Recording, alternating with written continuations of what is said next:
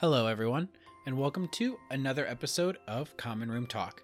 My name's Tony, and I'm your host. Now, this is going to be the last episode of Common Room Talk ever. Actually, no, I'm kidding. It's the last episode for Harry Potter and the Sorcerer's Stone. We are in the last chapter. We have somehow managed to break this down into three separate episodes, three different pieces where we're able to go through and, and talk about this chapter itself. And last week we worked through the conversation between Harry and Dumbledore, which is by far my favorite part of the book and some of my favorite parts of the entire series. I love seeing the interactions with Dumbledore. You get to see just how smart and intelligent he is, how much control he has over the situations, and you get to really see a lot of the mysteries unfold. It's really kind of like seeing the unmasking of the Scooby Doo villains. And sometimes it's who you thought it was, sometimes it's not anybody you were even thinking about because they were in the beginning of the show for 30 seconds. And you get to have that excitement, the the mystery of everything coming together and the way that things are working together. And you get little tidbits of Harry's past and things with his parents and the situations with Voldemort from 30, 40 years ago, or maybe a little bit um, earlier than that. But you get all of this history and all of these facts, and it's just always so interesting. And I love it. I love having those interactions. They're by far my favorite parts of the entire story. Now, for today, we only have a few pages left in our chapters. There's really not a whole lot going on here after the conversation. It's not going to take up a whole lot of time, but there are a few other things that I do want to talk about. But unfortunately, it might lead to a little bit of a shorter episode today.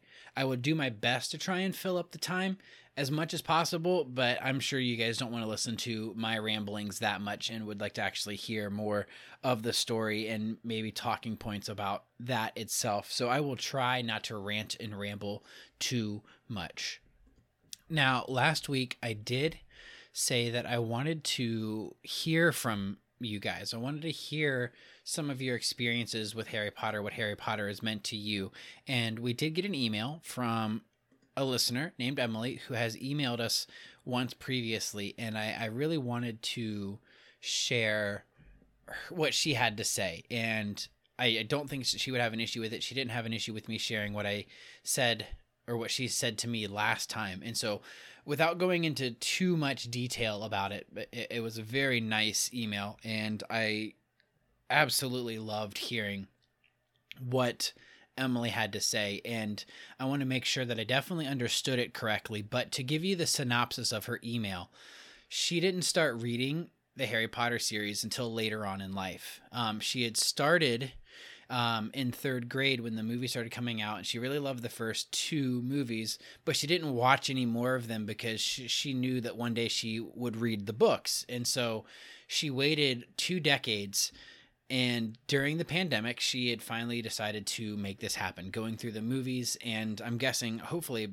I, I don't want to say hopefully because I don't know, but uh, maybe by then the books as well. Not sure which one came through first, the books or the movies. But she started going through the movies.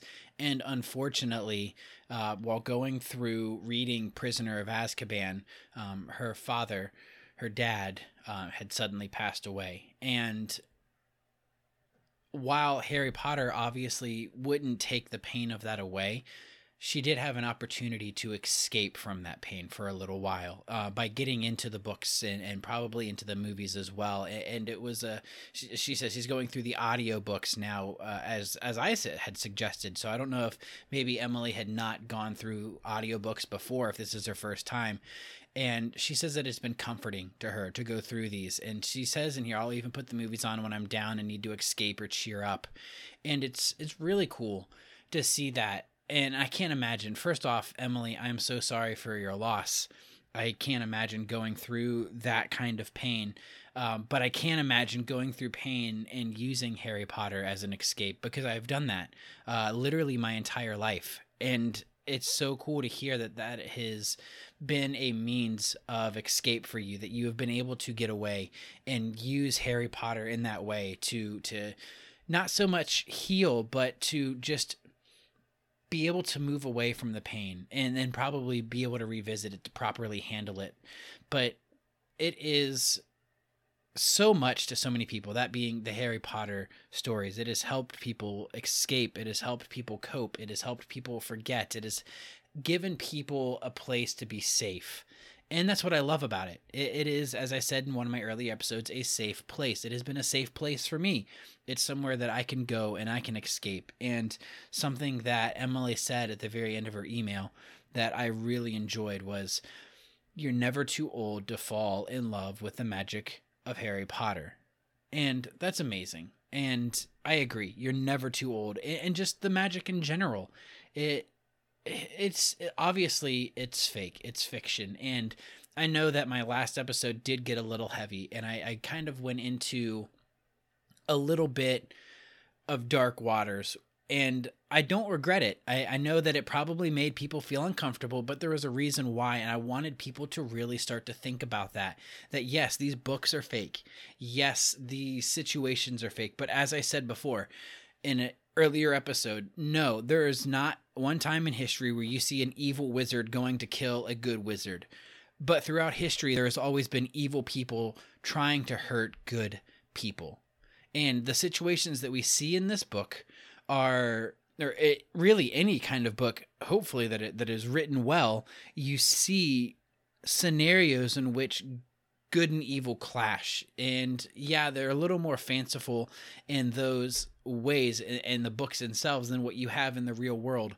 But you still have these real life scenarios that and, and real lessons you can learn from these books because it, there's nothing original. Good versus evil is not original, and it won't ever be original again. there's not going to be a whole lot of originality you can put in good versus evil, but the lessons that you can learn from them and the way that you speak about good versus evil you can come up with new ways for people to learn lessons because not everyone learns their lessons the same way. Take me, for example. Uh, I have to learn my lessons the hardest way possible, it seems like. And I wouldn't change that about myself.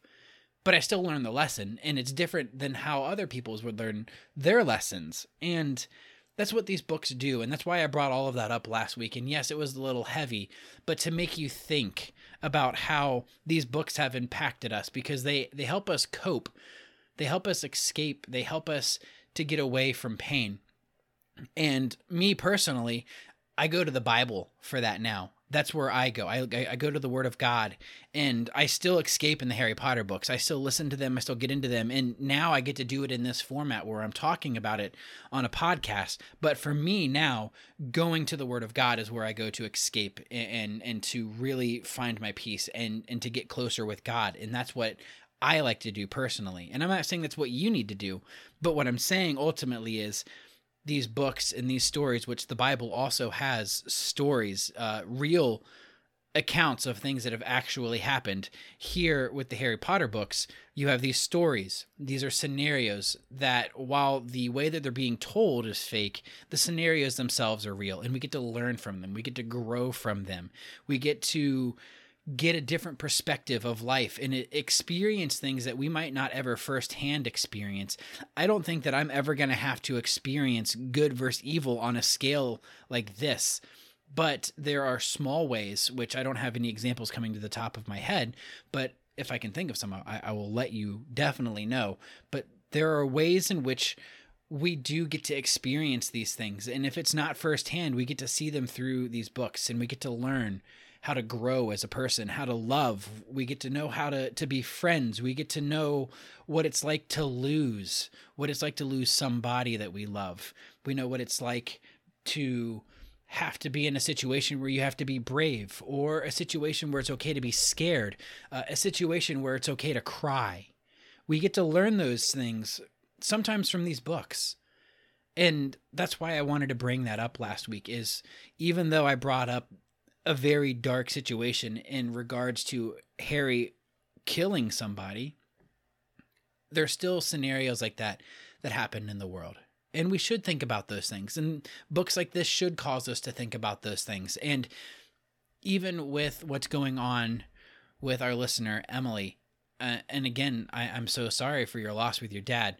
I'm so glad that you have Harry Potter. I'm so glad that you have these books to escape and to to to find yourself in them and and and have a place of comfort and I hope everybody has that, and I hope that everybody has the opportunity to see that these books are uh, definitely a way to to learn and grow and escape. And they're more than just books about wizards, and they're not books about dark magic that are causing you to be possessed by demons or inviting demons in or anything like that. It, I've literally done an entire episode where I sat and talked about how, as a Christian, as I literally just talked about going to the Word of God, I do it every single day, reading my Bible every single day, praying every single day.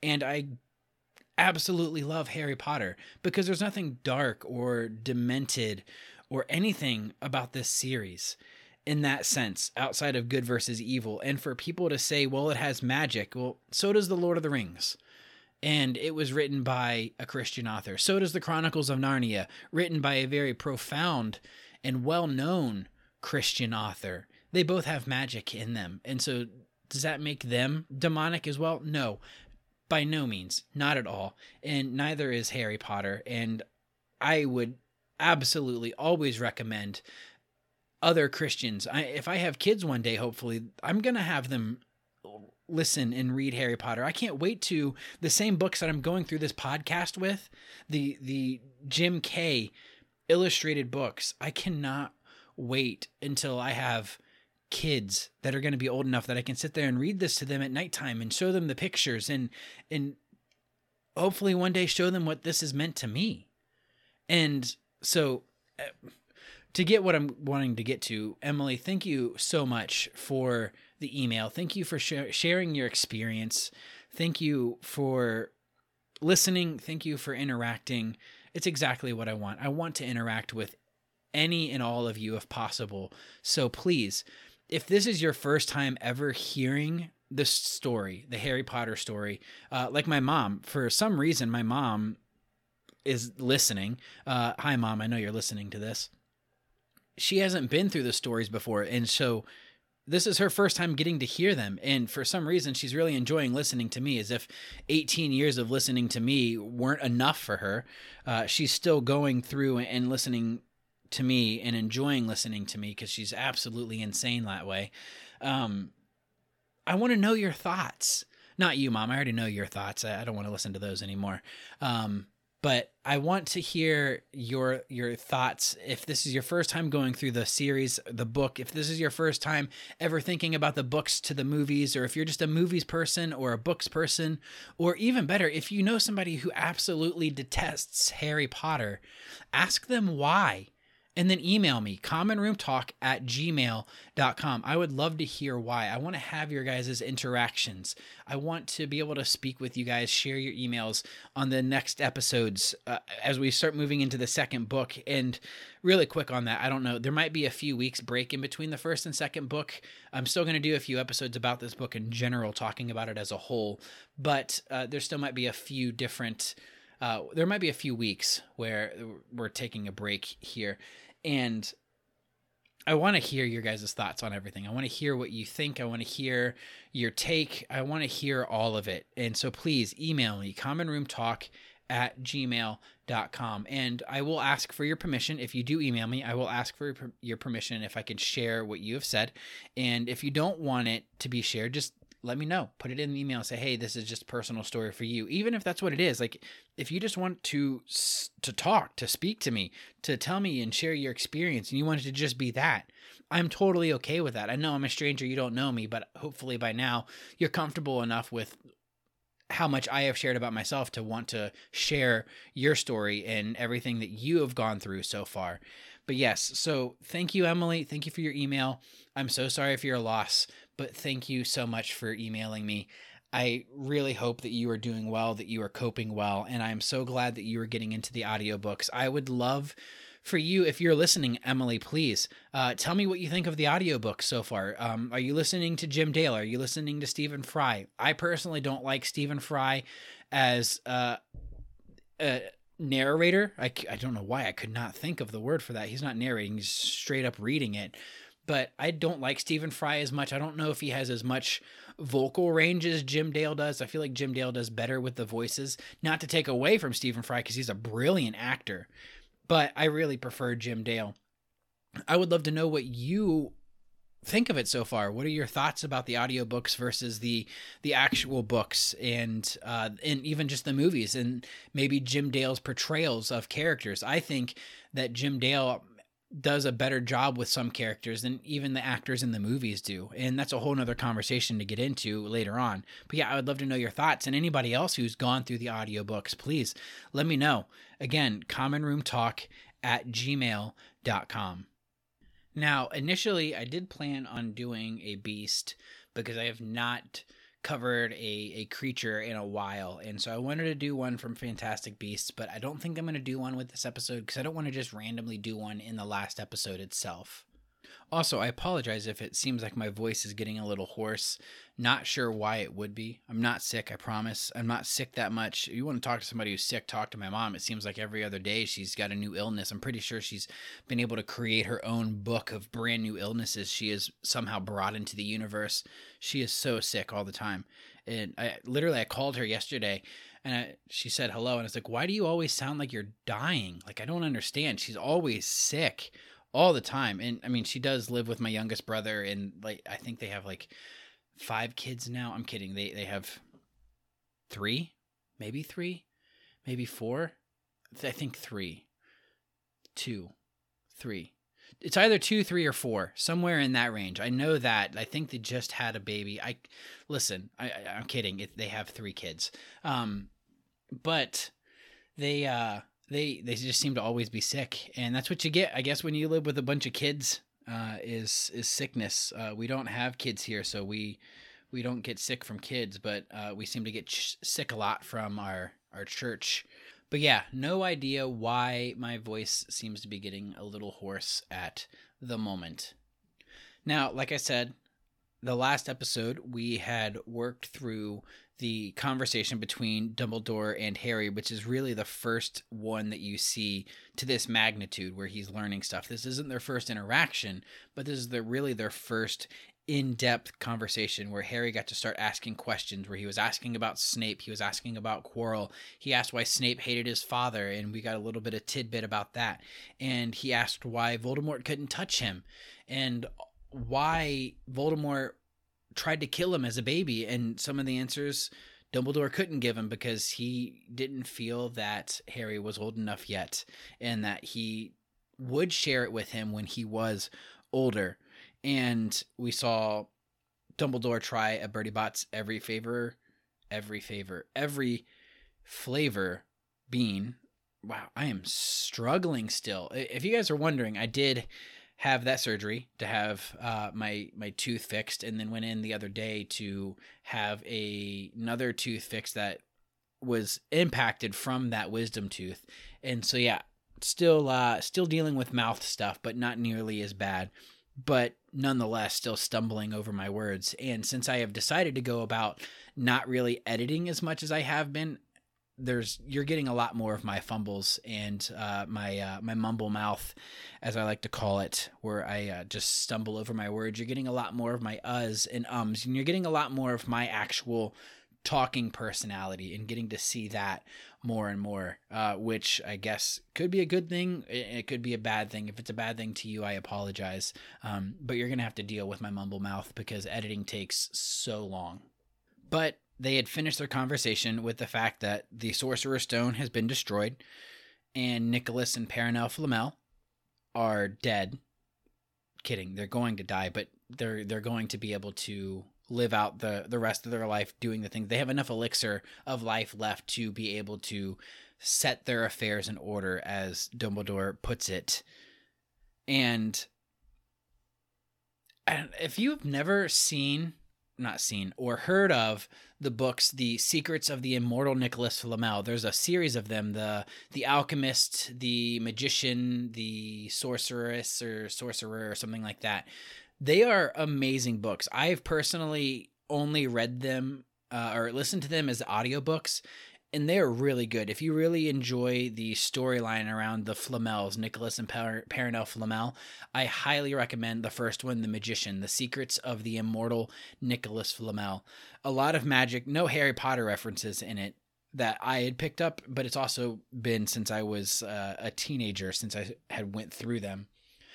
An amazing series. I highly recommend it. If you have not heard of them or read them, definitely go read them or listen to them. They they are amazing but yeah, so we found out about the fates of the Flamels, and the conversation ended with Dumbledore getting the earwax flavored jelly bean. And so then into the rest of the chapter. Now we see after that conversation, Harry is pleading with Madame Pomfrey to please let Ron and Hermione in, and she's saying no. Madame Pomfrey is the matron. She was, as described here, a nice but very strict woman. She is in charge of the hospital wing, and she says, "No, you need to rest." And Harry says, "I am resting. I'm I'm laying down in bed. You let Dumbledore in, so why can't they come in?" And finally, she gives in. Says, "Okay, but only five minutes." So Ron and Hermione come in, and Hermione looks like she's ready to just throw her arms around him but Harry was glad that she she held herself in. And his head was still very sore, so he's laying in bed. He's still obviously sore, and we see that they are completely uh, just I wouldn't say dumbfounded, but they were worried. They didn't know what happened yet beyond the the fire doors that Harry and Hermione had went through. And so they're saying that the whole school's talking about it, but really but what really happened. And the next paragraph talks about how the actual story is much more wild than the rumors that were being created because nobody seemed to really actually know what happened. And so Harry told them the truth the, about Quirrell and the Mirror of Erised, the Sorcerer's Stone, and Voldemort. And we see that Harry and Ron were both a very good audience because they gasped in all the right places. And Harry told them what was under Quirrell's turban, which was Voldemort. And at that point, Hermione had actually screamed out loud. And so finally, Ron asks, The stone's gone? Flamel's just going to die. And Harry said, Well, that's what I said. But Dumbledore thinks that well, he said, To the well organized mind, death is but the next great adventure.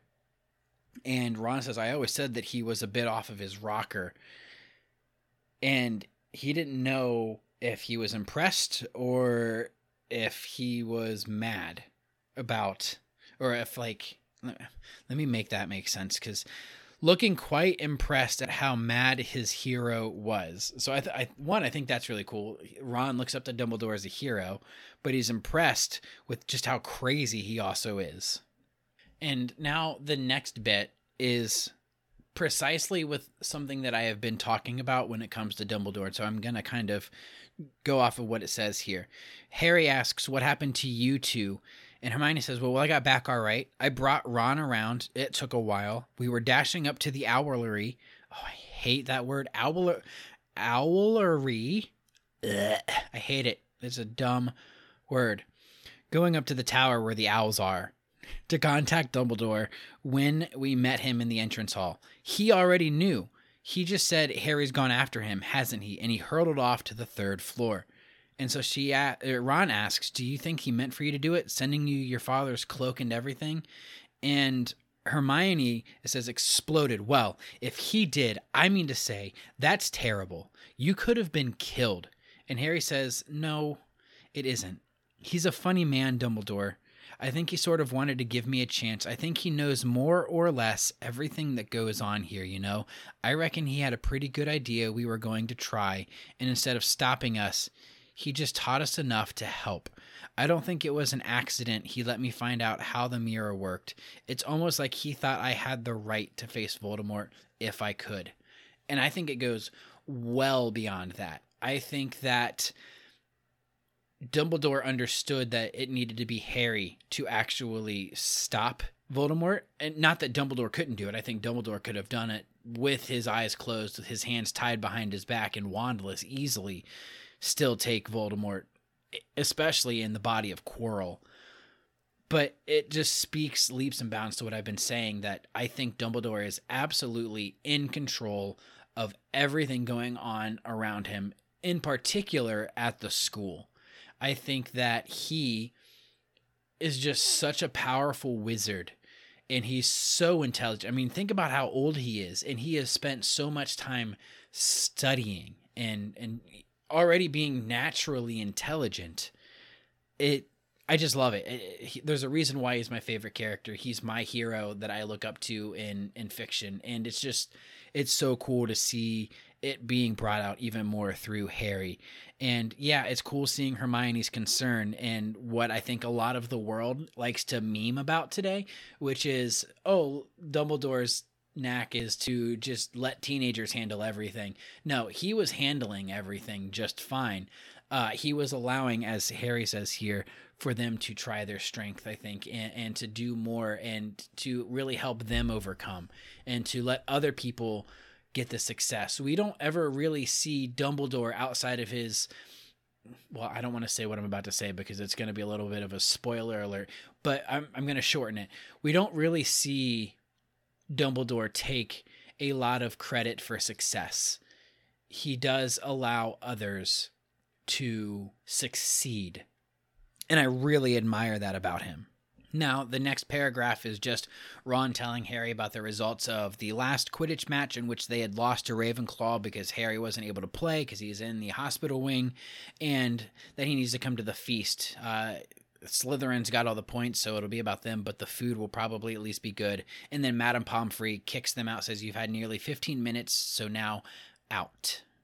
Now, in the movie, after we see Harry and Dumbledore's interaction, we see that Harry actually leaves the hospital wing and he looks up and sees Harry and sees Harry sees himself standing at the railing. Plot twist. I bet you guys didn't know this if you've never been through the books.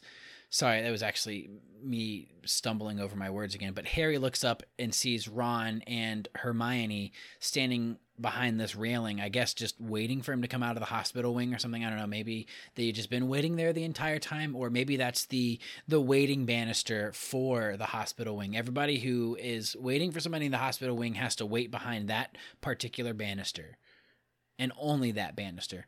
Either way, in the movies, that's where they're waiting. Harry comes out, they look down, and you get the big cheesy smile from Hermione with her her big fake Hermione teeth that Emma Watson had to wear, and Ron looking down at Harry as well. Uh, it's a really cool little moment. Uh, as you get to see their friendship and how much they actually care about each other in that moment in the movie that is now, this next part is one of my favorite parts in this series because, again, you get to see Hagrid and his care and his comfort for Harry. So, the next day, Harry got a good night's sleep. He was asking Madame Pomfrey if she if he could go to the feast. She said that Dumbledore instructed her to let him go, and so he's to go. And she also told him that before he left the hospital wing that he had another visitor. And so in comes hagrid and hagrid is in tears. Like he he starts crying. He says it's all my ruddy fault. And he's sobbing with his hands over his face. I told that evil git how to get past fluffy. I told him it was the only thing he didn't know how and i told him you could have died after just for a dragon egg. I'll never drink again. I should be chucked out and made to live like a muggle. And Harry says, Hagrid, like, get a hold of yourself. He's like, we, we, we saved the day. We stopped Voldemort from getting the stone. And Hagrid says, don't say the name. You could have died. Don't say the name. And Harry bellows out, Voldemort. Or if you're listening to Jim Dale say it, they don't add the T. It's just Voldemort. And Hagrid was so shocked that he had just stopped crying as typical effect when people say Voldemort. And Harry says, Please, I've met him. I'm calling him by his name. Cheer up, Hagrid. We saved the day. We got the stone. It's gone. Have a chocolate frog. I've got loads. And so Hagrid wipes his nose and he says, That reminds me, I've got you a present.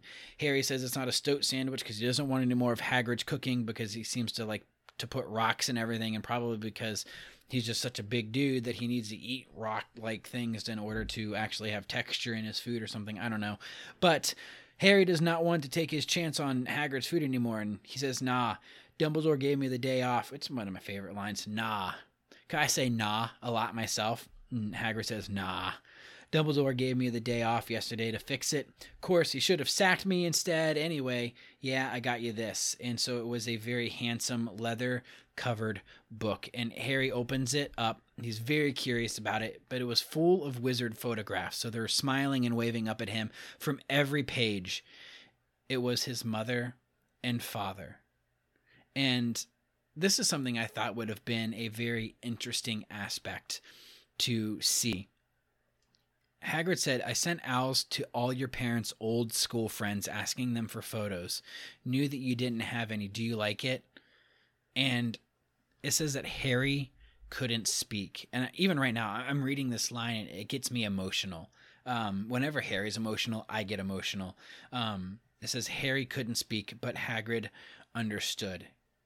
Harry is getting to see not a magical well, it's still magical but not a magical interpretation of his parents through a mirror. He's not getting to see a magical apparition created by voldemort in order to trick him which is what i think really what he more saw maybe in the mirror in the movies when their faces pop up.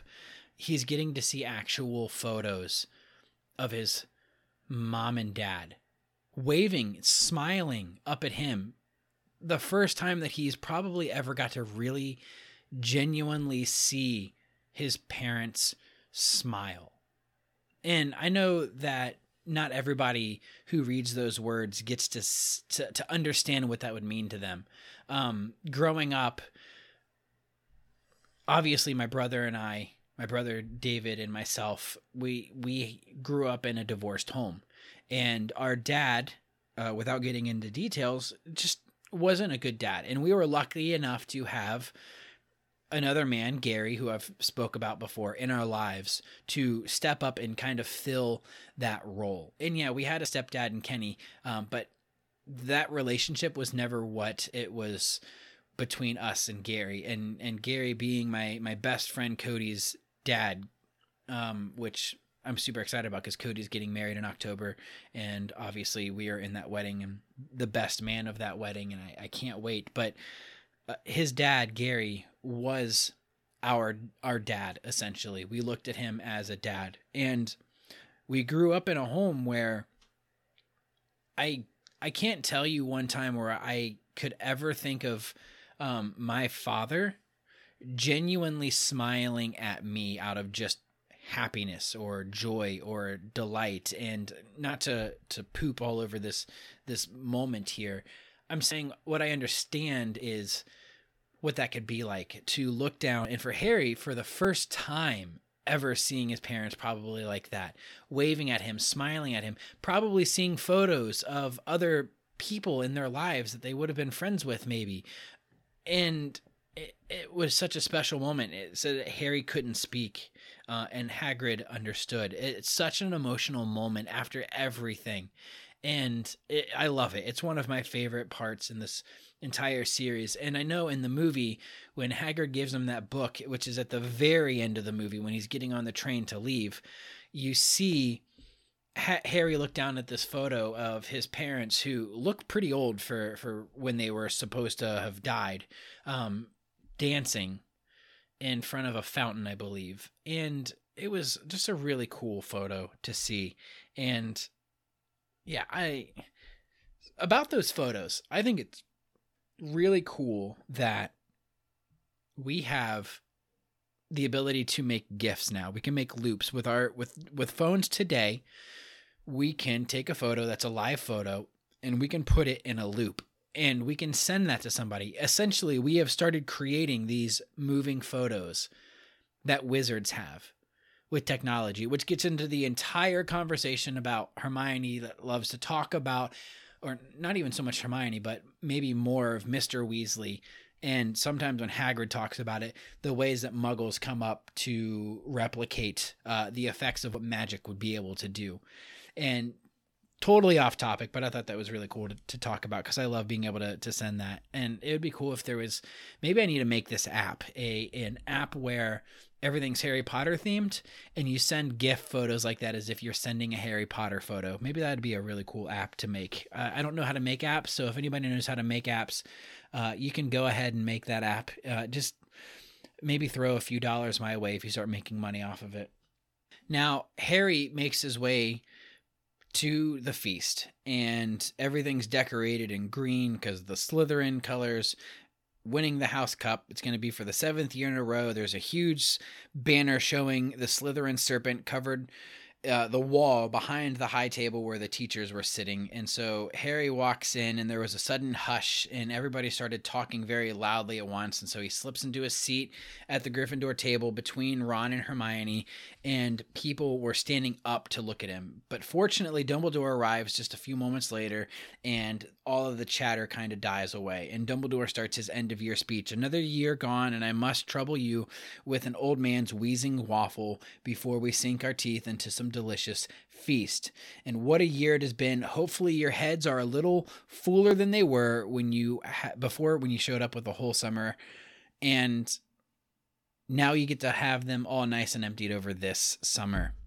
Now, as I understand it, the House Cup here needs awarding, and the points stand as thus. And he goes through with Gryffindor in last, Slytherin in first. And there was a large cheering at the Slytherin table, and Malfoy was banging his goblet on the table. It was a sickening sight. And Voldemort says, Well done, Slytherin, well done, Slytherin, but about to poop on your parade, too. And he says that there are recent events that has to be taken into account, which they obviously should because it still happened during the school year. And so ha- Dumbledore's not really out of bounds here by doing what he's doing. Like these points still need to be awarded. They did good things. And so, yes, we know what's going on. Uh, Ron is getting some points. He is getting a lot for the best played game of chess that Hogwarts had seen in its many years 50 points. And there were a bunch of cheers. And per- Percy is, oh, my brother, you know, the youngest brother, he's part of my my family and he's being all pompous Percy which I can't stand and then there was silence. And then the next one, Dumbledore says, second, to Miss Hermione Granger for the cool use of logic in the face of fire. And he awards Gryffindor House another 50 points. And Hermione buries her face in her arms. And Harry thinks that she burst into tears, but she probably did. She's very emotional in this book.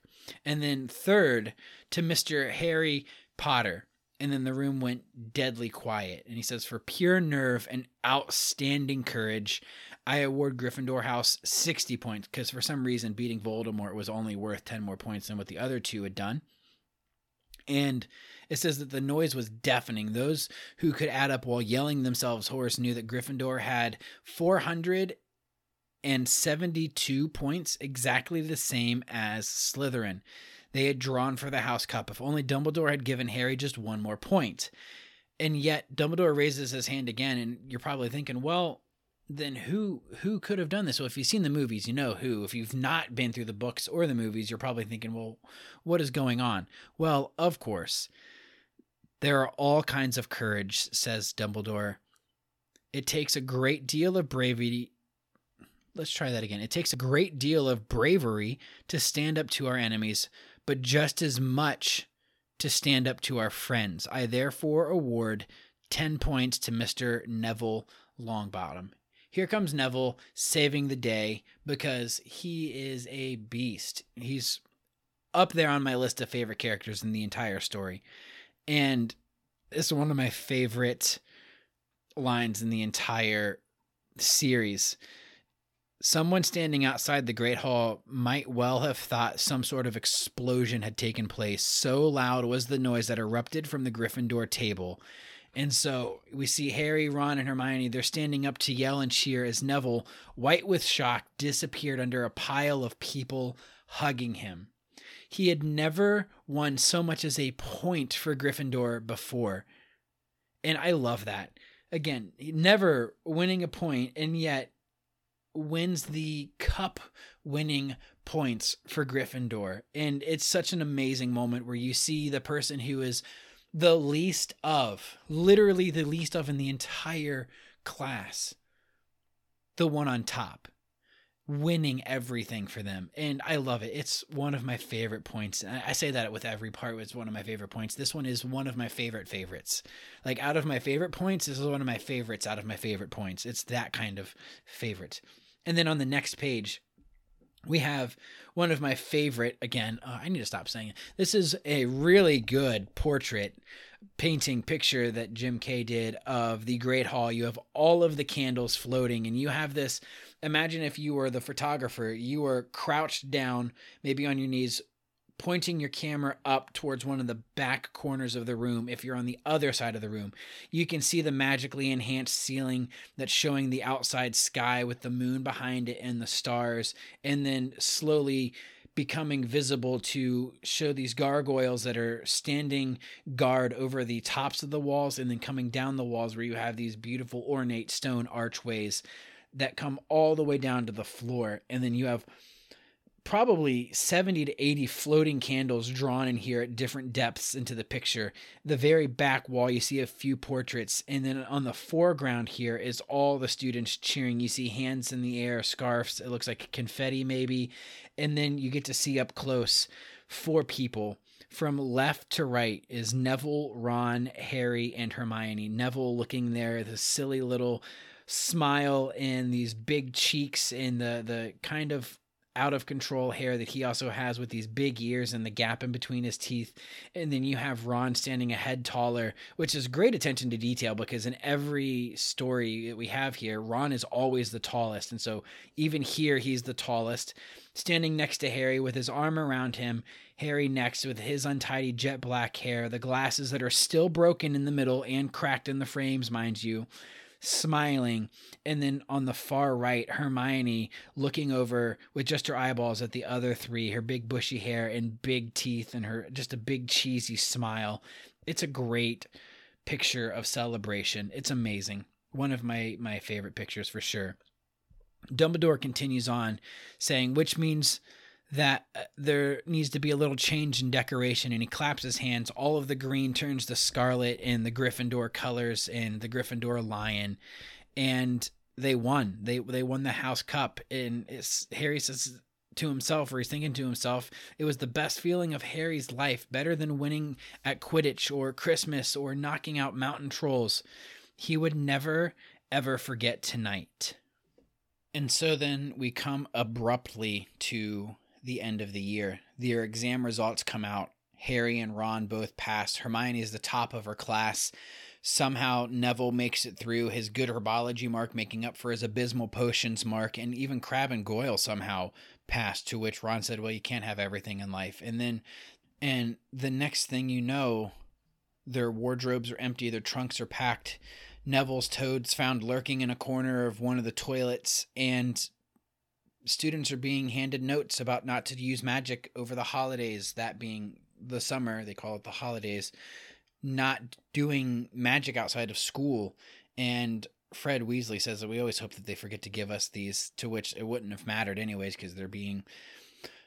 Spoiler alert, not going to say it because it, it's more into the next book. Don't want to say it. Hagrid takes them down to the fleet of boats that take them across the lake they were boarding the Hogwarts Express, talking and laughing as the countryside became greener and tidier. They were eating Bertie Bott's every flavor beans. They were pulling off their wizard robes and putting on jackets and coats and pulling into platform nine and three quarters at King's Cross Station. And something that I think is really interesting is that you see, I'm guessing probably just the first years, if I had to guess, because it doesn't like explicitly say, but they took the boats back across the lake for the first years, which is really cool. That's not something that's ever really talked about because in the movie they're just getting onto the platform and then heading off, and that's how the movie ends. To where Harry says, "I'm not really not going home, not really." I don't know why I said it like that, but that's that's what he says, and it took a while for them to get off the platform, and there was this wizened old guard that was up by the ticket barrier, letting them go through the gate in twos and threes so that they didn't attract any attention by coming out of the wall on the other sides and then scaring muggles. And Ron says, You must come and stay this summer, both of you. I'll send an owl. Harry says, Thanks. I'll need something to look forward to. And so people are moving along out of the gateway into the muggle world. Some of them called by Harry, See You Potter and Ron, grinning at him, says, You're still famous. And he says, Not where I'm going, I promise you. And they hear, There he is, Mom. Look, there he is. And it was Ginny Weasley, Ron's younger sister. And she wasn't pointing at Ron. Harry Potter, look, mom, I can see. And then his mom said, Be quiet, Ginny. It's rude to point. Miss Weasley was looking down, smiling at them. And she asked, Busy year? And Harry said, Yeah, thanks for the fudge and the jumper, Mrs. Weasley. And she says, Oh, it was nothing, dear. Ready? Are you? It was Uncle Vernon, still purple faced, still mustached, still looking furious at the nerve of Harry carrying an owl in a cage in a station full of ordinary people. And so then behind him stood Aunt Petunia and Dudley. They are looking at the, t- like, they're looking at Harry terrified. They, they look terrified at the sight of Harry. He is now more equipped than he was before. He, they should be terrified. And Mrs. Weasley, Mrs. Weasley says, You must be Harry's family. And Vernon says, in a manner of speaking, Hurry up, boy, we haven't got all day. And he started to walk away. Harry hangs back for just one last word with two of his friends, Ron and Hermione, and they he says to them, I'll see you over the summer then. And Hermione says, I hope you have a good um holiday. And she was looking at Uncle Vernon. She's surprised at how unpleasant somebody can be. And then she's taken aback by Harry's grin. He says, "Oh, I will," and they just don't understand why he he's grinning. And he says, "They don't know that I'm not allowed to use magic at home. I'm going to have a lot of fun with Dudley this summer." And then that's the end. There's one last picture on the right hand side where I think you have one of the more unique renditions of Hogwarts. It's really really unique in the sense of you're looking at I don't know what part of the castle this is, but it's I'm, I'm, i would have to guess maybe one of the sides of the castle that face out of the lake because you can see in the background there's the moon that's very faint in the top. There's some birds way off in the distance. And then coming all the way down to the bottom into the page you see some small trees surrounding it looks like a body of water. And so i'm guessing this is the lake or part of the lake. But the thing that is unique about this is on the entire right hand side of the picture is the castle from the top of the page to the bottom of the page. But there's a part of it that, if I had to guess, maybe was the Great Hall because of the, how long it is and how large it looks. But it's not sitting on the ground, it's actually being held up by dozens of trees, by the trunks of the trees, holding up that portion of the castle. And you can see under it and you can see through the trees itself into the foreground behind it. And so I say unique because of that. The castle itself has a bunch of turrets, a bunch of windows. The, it looks like it's purple. It might be the lighting, but it looks like the roof is purple, and then the rest of it is that typical stone, yellowish, maybe tan to a gray color, while the roof itself is purple and it's just a really cool unique picture of Hogwarts Castle itself. And as I said, that is it. That's the last part of Harry Potter and the Sorcerer's Stone, Harry Potter and the Philosopher's Stone. And I honestly can't believe we're here. Like it it seems like maybe a month ago we started this book and now we're at the end of the first book. We've made it here and I honestly I'm at a loss for words. It's crazy to think that we finished it. That that was the end of the first book and I remember getting to the ends of the book and every time I would listen to the audiobooks and I'd get to the end and I would just I would get sad because it was over. Uh, but then you get to start it again and get to pick out things that you've never seen before and, and pick up on things that you didn't notice or that seem to make sense to you now that you know more about the story. And yeah, I really hope that everyone listening enjoyed it. I hope you enjoyed my take on it. I hope you enjoyed the things that I was able to point out. If there are things that I missed, please let me know. Commonroomtalk at gmail.com. Let me know.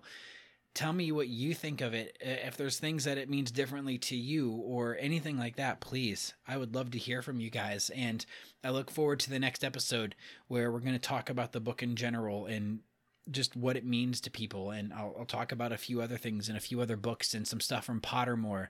And it's going to be a really good time.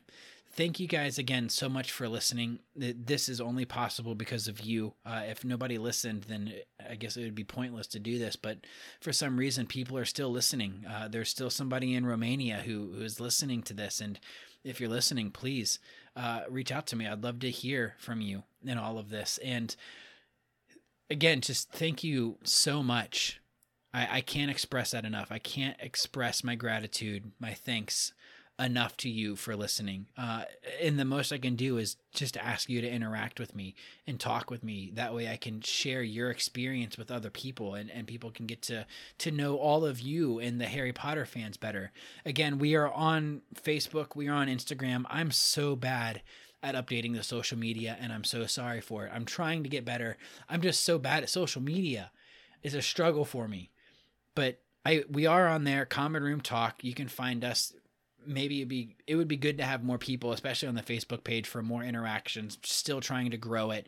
If you know anybody who enjoys harry potter you know anybody who would like to listen to a podcast or likes listening to podcasts or even dislikes harry potter and you want them to have a fresh take on it or for whatever reason family friends coworkers tell them about it.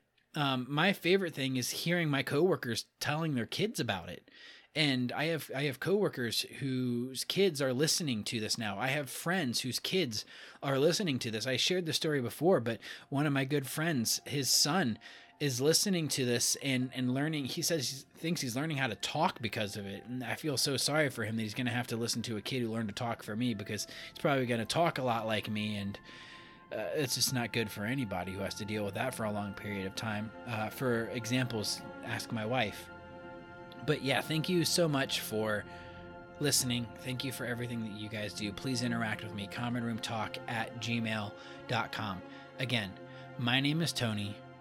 I'm your host, and this is Common Room Talk.